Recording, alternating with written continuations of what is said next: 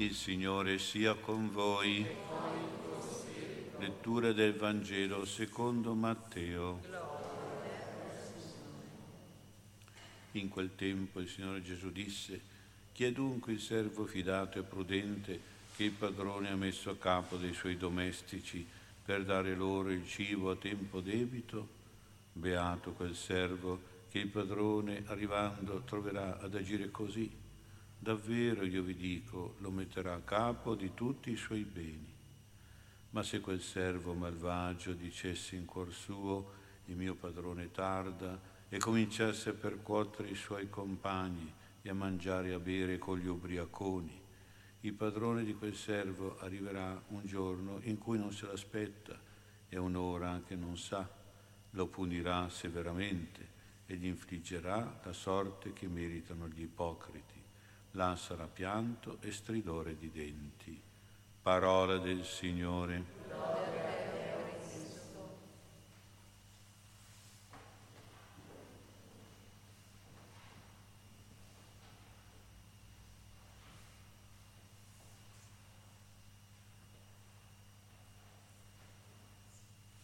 Sia lodato Gesù Cristo. La parabola di Gesù ci fa meditare sul volto di Dio attraverso il volto di un padrone di servi importanti, capi di domestici, quindi gente di responsabilità di ogni tipo, familiare, sociale, eccetera. Gente che però si comporta in due modi differenti e contrari. Sono cose che capitano anche oggi, che capitano sempre. C'è il servo fidato e prudente che agisce bene, provvedendo a tutti i bisogni della servitù e quindi compie tutto e bene il suo dovere di capo responsabile della casa del padrone, della famiglia del padrone. Per lui il volto del padrone è un volto compiaciuto e sorridente. Leggiamo e vediamo questo bel volto di Dio di Cristo nella parola beato. Beato quel servo trovato dal padrone ad agire così. Quando noi diciamo a una persona beato te, è spontaneo e naturale dire questo col sorriso, con un bel viso lieto e piacevole, compiaciuto e lodevole, favorevole e gradito, soprattutto riconoscente. Una riconoscenza, una gratitudine del padrone che arriva a promuovere questo servo, ad essere capo amministratore addirittura di tutti i beni del padrone.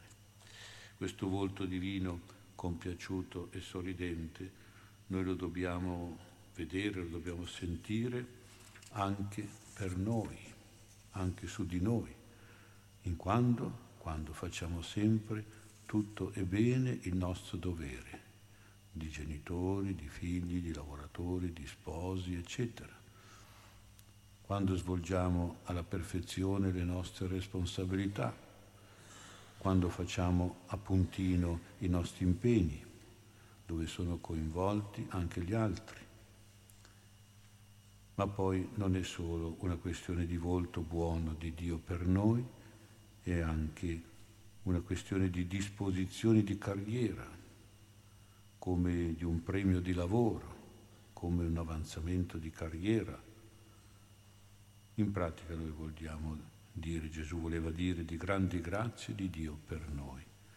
Dobbiamo essere felici di questo volto di Dio meritato da noi con il buon comportamento. Di contro questo servo, questo servo capo, fidato, prudente, ubbidiente, saggio, c'è il servo malvagio, quello che si dà a violenze e a prevaricazioni verso i servi i suoi inferiori e compagni quello che si abbandona a tavola a vizi e stravizi con gli ubriaconi. È un servo ipocrita, cioè falso.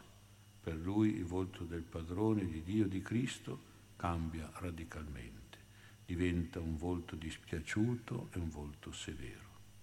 Poi ne consegue la punizione, la cattiva sorte, cioè l'essere buttato fuori dalla casa signorile in una condizione di sofferenza e di rabbia, dove c'è pianto e stridore di denti, ecco la punizione e il castigo.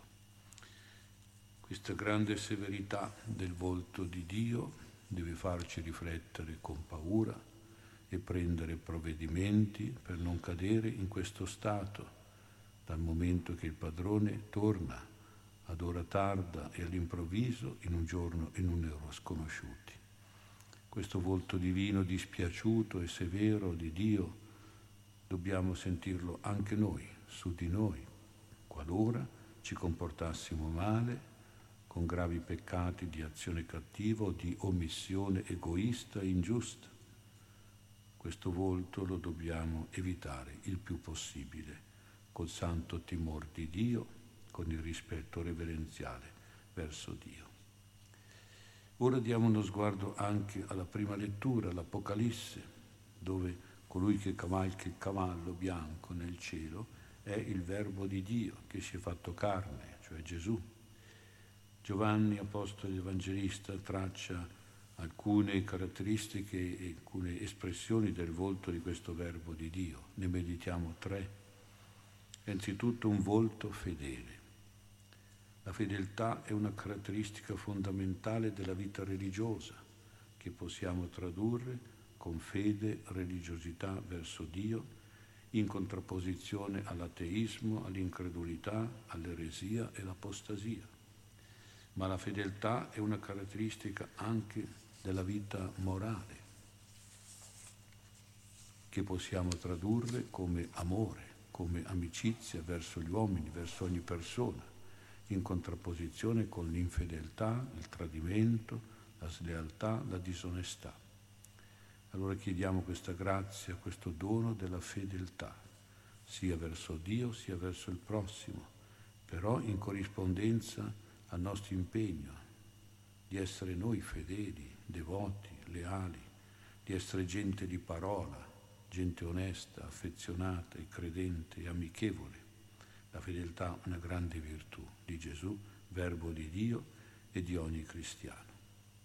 Poi c'è il volto veritiero, e un'altra caratteristica del volto del Verbo di Dio, Gesù, è la verità. La verità è legata e rivolta alla realtà oggettiva delle persone, delle idee, delle cose, delle situazioni.